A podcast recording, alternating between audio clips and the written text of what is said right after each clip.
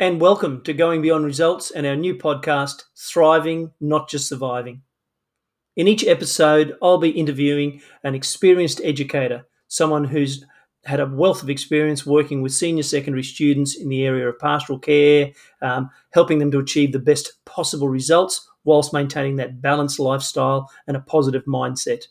So join us and let's find out how we can assist students to thrive and not just survive in the senior years.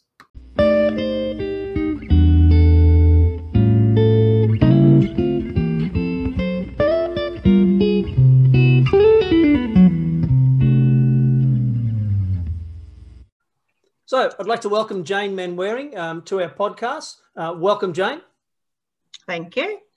Pleasure to be here. It is fantastic to have you on here. Um, as I have had the pleasure of working with you in the past and you know and associating with you, certainly a person who I value, um, particularly in this area that we're talking about, um, helping students to really thrive in those senior years. So, just so our listeners are aware, Jane, tell me a little bit about yourself, just for their benefits. Okay, so um, my current role is Director of School Culture at the Queensland Academy for Science, Mathematics and Technology. Um, in terms of career history, uh, started out as an English teacher uh, and then went on to be a house dean or head of house, as many schools know, particularly if you've been in the private system.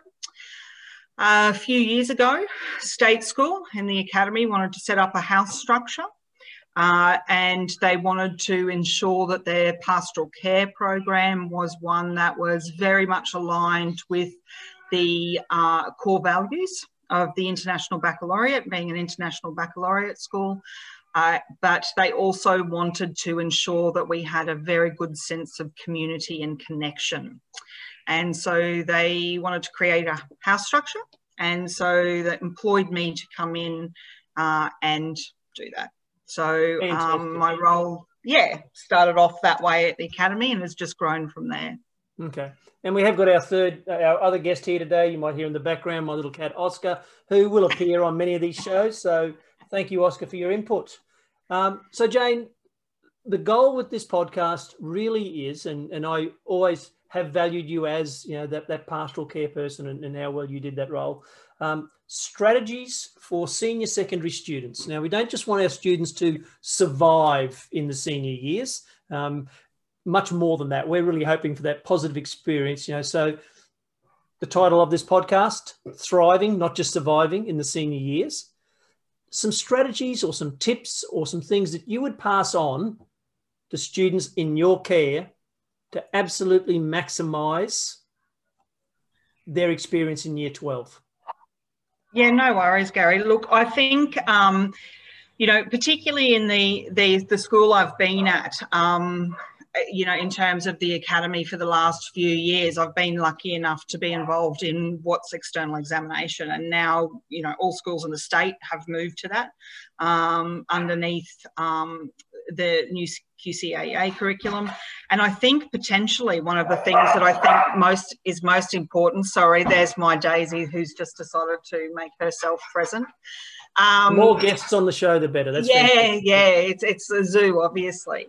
um, so look, the the thing that I probably um, value and the thing that I'd like to pass on, I think, particularly to students in the QCAA system that have just joined or, or, teachers or parents that are involved in that is definitely some strategies um, around exams and external examinations. I think a lot of schools uh, became quite nervous uh, when they had to move to a uh, external examination um, yep. Model. Um, and it's something that um, my school's been doing for a long time, uh, and they're very good at it. Your school um, is IB, isn't it? If, is that correct? It is an IB school. IB school. So, uh, so potentially, you know, on average, most subjects are 70% exam based and exam weighted. And so it's really, really important that we teach our students how to be successful when they're undergoing an exam. And I guess my top tips for kids or, or, or, students that are undertaking those exams is some strategies about approaching examinations. There's certainly something that they shouldn't be afraid of. Uh, It's certainly something that they'll have to experience, you know, when they go for their driver's license, when they go to university, when they go anywhere and do anything. It, it's not uncommon to, you know, have an exam for it. Um, and I think potentially students have been frightened of exams because they feel like they haven't prepared for it or they can't prepare for it. And, and potentially in the old state model, they couldn't, but certainly in the model in the IB and the current QCAA, they can prepare for it. And so it is all about preparation. Um, you know, so uh, when we look at exams and we look at, you know, preparation for exams, I think the big thing is is that students do practice their revising skills. Um, you know, and there's a number of wonderful strategies out there for how you practice um, you know, revision. And revision doesn't mean writing down every single word that you've learned. Um, you know, revision really is just about writing down key concepts and knowing that those key concepts will will come to you in exam and then you'll, you'll go through the process. And it really doesn't matter what subject you're in, um, is what I've discovered in, in, in preparing students for the IB exams. Um, so, so I think revision has got to be key um, to part of whatever schedule a student puts together. Uh, it's no good revising a week before an exam and having okay. two years worth of Good. content. So I was going to ask, yep, how far before is it, it you, yeah, you you can't you can't revise. You also won't retain the information. No. Um, you know, a lot of people um, have, for example, you know, I, I'm not a math teacher, but worked with lots of math teachers in the IB. It's it reminds me very much of learning a musical instrument. You must practice it. It is a skill. Yeah. You don't practice it, you lose it. And so I think knowledge is a little bit the same. Um, and so when you're putting together your structure for how you might study, revision needs to be a weekly part of that.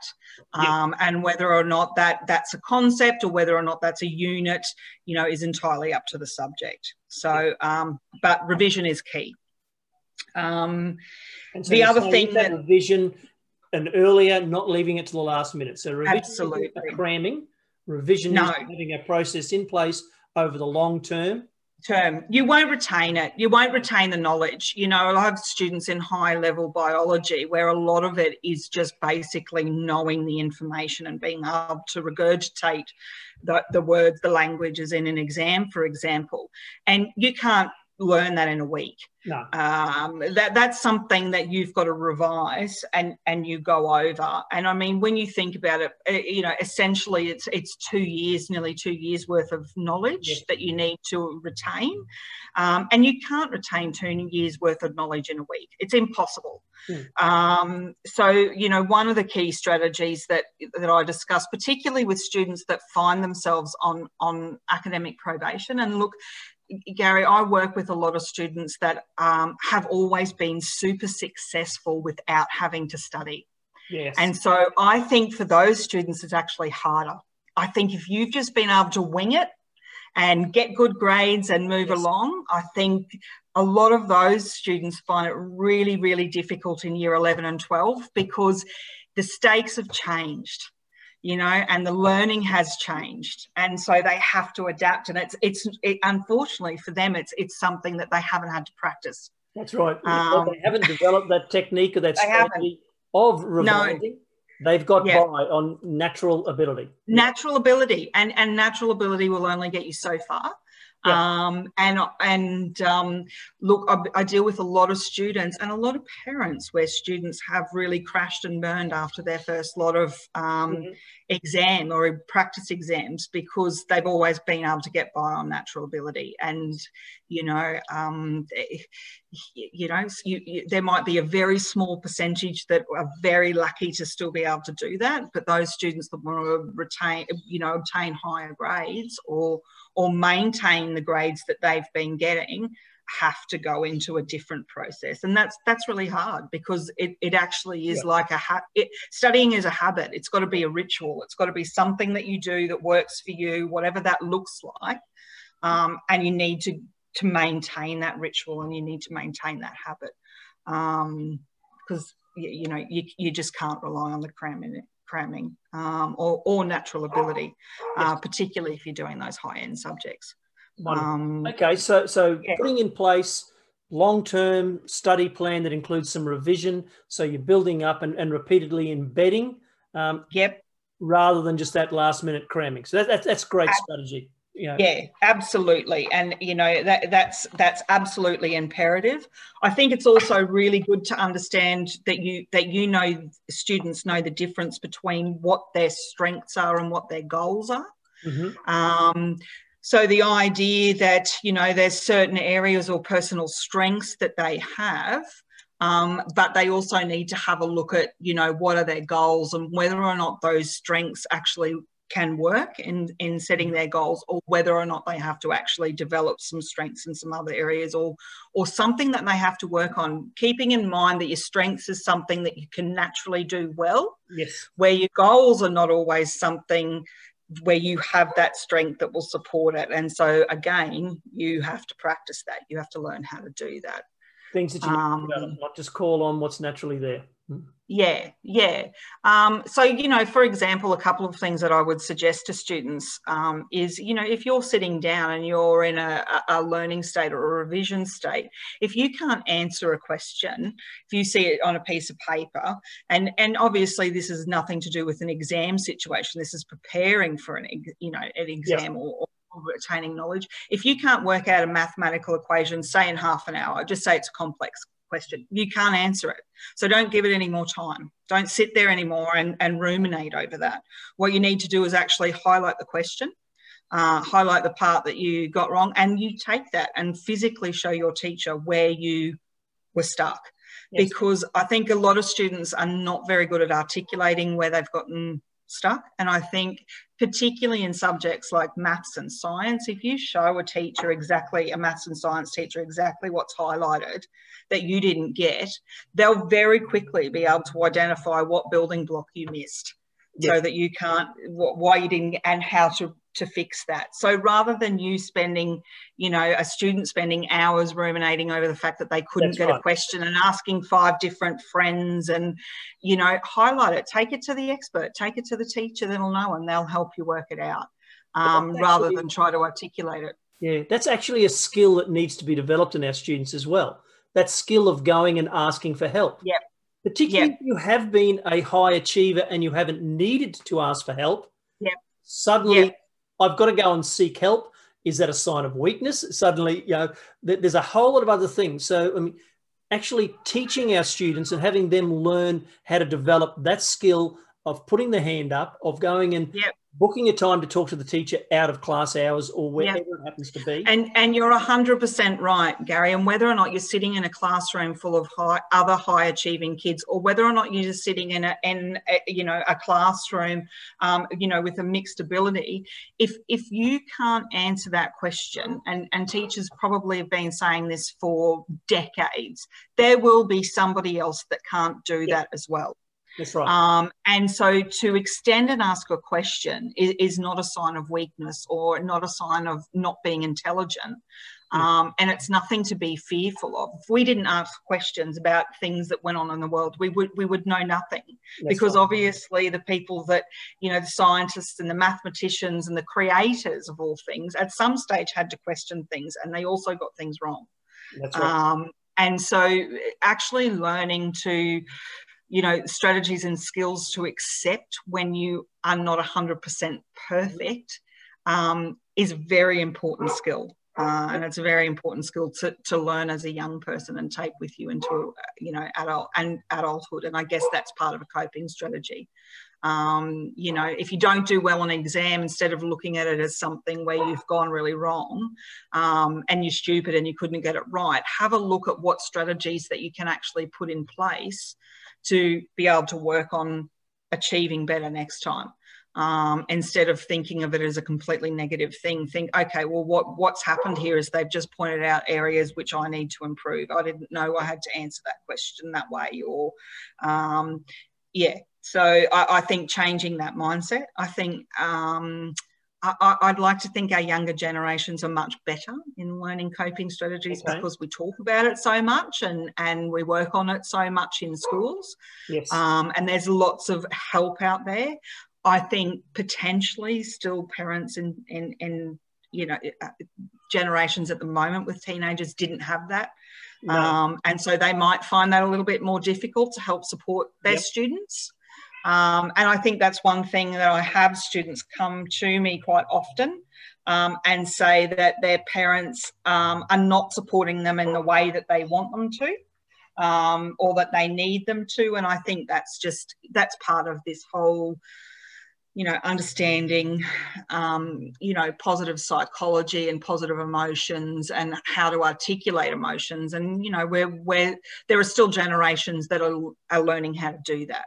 Um, Definitely. And I think we need to be mindful of that. And, and um, yeah. Yep, it is. And it's, it's about developing those attitudes, you know, and, yep. you know, something we need to continually work on with the students. Yep and be bringing back in. And these are skills that are certainly not only going to serve in a year 11 and 12 classroom, but on into university or into the workplace. Absolutely.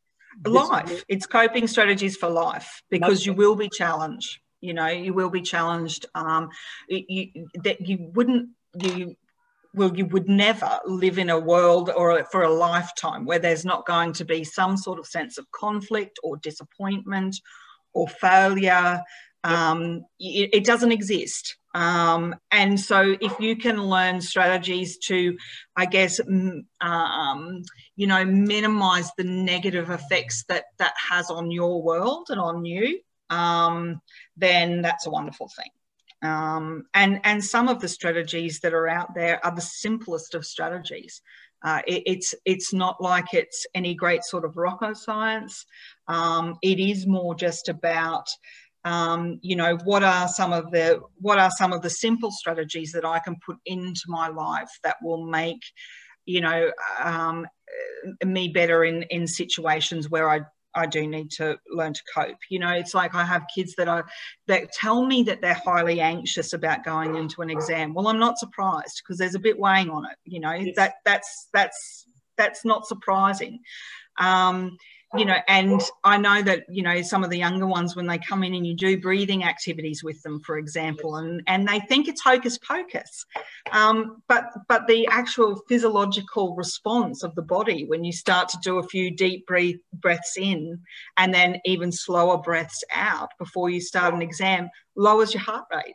So the second your heart rate lowers, your brain actually kicks in and can actually concentrate on that rather than the anxiety or the fact that your heart's racing. And and that's that that that is actually science. That is actually what our bodies do. Um, so that's a physical response. Yeah. and, and i think it's really important. I mean if we're putting in place those those techniques you know, that you need to be yeah. practicing them beforehand. I mean yeah. don't walk in and say oh well if i get into the exam i'm going to do this.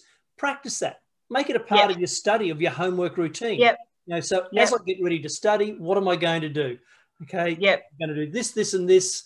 Maybe it's some yep. square breathing or something like that that I'm going to do before yep. each one.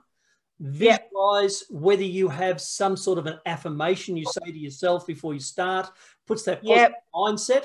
You know, um, I've done the work, I'm ready to go. You know, yeah, and, and breathing yeah. And there's a couple of really simple ones that and not every you know not every technique works for every student and i appreciate that. Um, probably the simplest techniques that i think are out there in terms of approaching an exam um, and it works for i would say most students i've come across that would would say that they have some anxiety when they go into exams is absolutely some sort of breathing. It's just the first minute or two that you're in there um, to calm your nerves, to lower your heart rate. Um, and the second one that I find most students um, you respond to really well is what we call banking. So it's the idea that you go in and you look through an exam and you just bank a few of your easy questions. Yes. And once you see something that's in an exam that you could answer, um, that's relatively easy for you, and it's not on page one, it could be on page six. Yes you have a little bit more confidence that you can do the exam. So the idea is, is that you do your breathing, and your perusal, you have a look for the questions that you want to bank. You bank a few of those questions, and then you write. Then you get you're on your way. You get on, um, you get on a roll, you, you feel a bit more confident. Second, you've got that little bit of confidence, then anything then that becomes more challenging, you, you're already in that, that mind space, I guess, where you go, I can do this. I've done this subject before, and I've already got 10 marks cracked here. So, you know, I'm on my way. And and it's just it's the daunting feeling, I think, of going into an exam. You do your breathing and you think you've got to start on page one. Um, and and move your way through. And yet, you know, if you're looking at before, like I said, what are your strengths and what are your goals? Well, your strengths might be a certain area um, in in maths, and you know for example or english or whatever it may be. And so you bank that. You, you go okay well i'll be able to go through a piece of prose and quite easily find um, you know your, your, basic punctuation and uh, you know writing techniques language techniques. So i'll circle a few of those. And then once you start getting into that and you yeah. feel confident that you've got some idea it's amazing then how you lose i guess that sense of what's going on around you, the sense of time in the exam, and hopefully that'll help you get into your flow. Um, which is ultimately what you want in an exam. That's, that's um, fantastic um, advice, and your students are obviously blessed to have you, you know, passing these things on on to you. For parents, so yes. a lot of parents out there who are trying to support their students through these difficult years. Um, yep. I know we've both been in the situation where we've experienced parents who have been too supportive and too over the top. The, yep. you know, um, yep those helicopter parents, the lawnmower parents yep. that we talk about from there. But yep. parents out there who are trying to do the right thing to support, what advice would you be giving them, students oh, look, grade 12? I think it's really, really difficult um, for students, uh, you know, for uh, sorry, for parents of students going into year 12, because I think we probably have looked at it at, at a, uh, I guess, lifestyle choices and things like that, where parents have tried to provide everything they can for their students.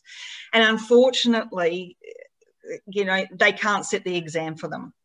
Um, one of the biggest things I do say to parents is you can't be too invested. If you're too invested, your student doesn't need to be invested because you are. So the balance of investment then is is different and, and I'm, I'm not saying that's for every every student but i see a lot of parents that are very very invested in their students doing well um, and so over support them with homework and over support them with assignments and things like that.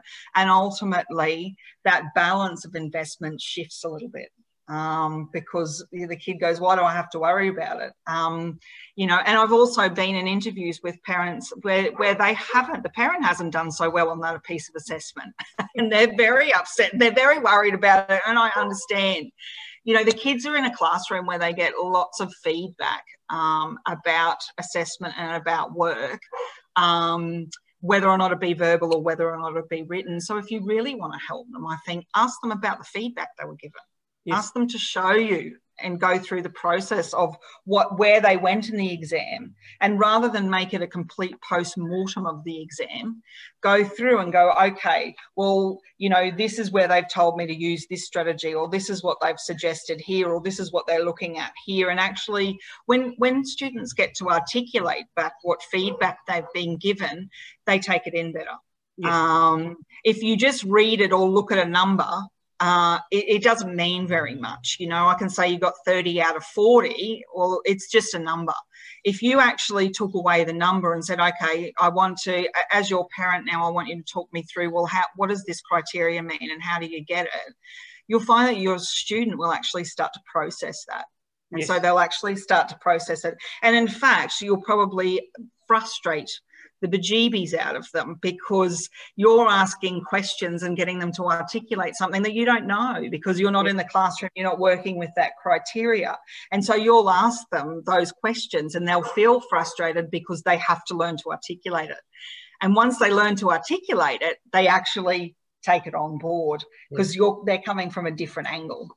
Um, I think that's incredibly powerful. And the words you've used there a few times is to be asking them questions and not talking yes. them, but asking the questions no.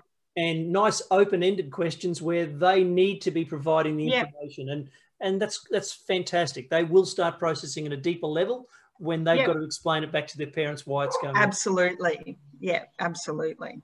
Wonderful. Um, because I think one of, one of the biggest things that I found, particularly with those students that you really want to stretch right at the very top of their grades, is that you know some sometimes the only way to get them to that stretch it's it's it's not studying for longer hours or or anything like that. That that that's not going to to necessarily work. What is going to necessarily work and this is this is what i've found with with groups is when they have to teach somebody that same concept or that same idea or explain it. And that's when that higher uh, you know order thinking comes into it because it's not just something that they're doing it's something that they're working with somebody else mm. to understand. So we have a lot of alumni tutors that that did really well, but they've found that they understand the concepts or the subjects much better yeah. since they've had to explain it. They've also said it's extremely difficult to explain it. Um, and so because it's because you, you learn to know it, but then it's a lot of the exams now are about application and yeah. how you apply it. And it's the application part where you've got to be able to explain it. And I think that's something where People in a written assessment, yeah. it is, it is that it, that's how you tweak those top grades. Because in a piece of assessment, you know, when you hand in an assignment, you get feedback and then you can hand it back in. In an exam, you've got to be able to do that application without the feedback. So that's how you start to do that. Fantastic. Jane, that's that's been absolutely wonderful today. Um, as I've said, I, I, value your experience as a pastoral care person. I've truly enjoyed working with you in the past and admire everything you do in the area of pastoral care.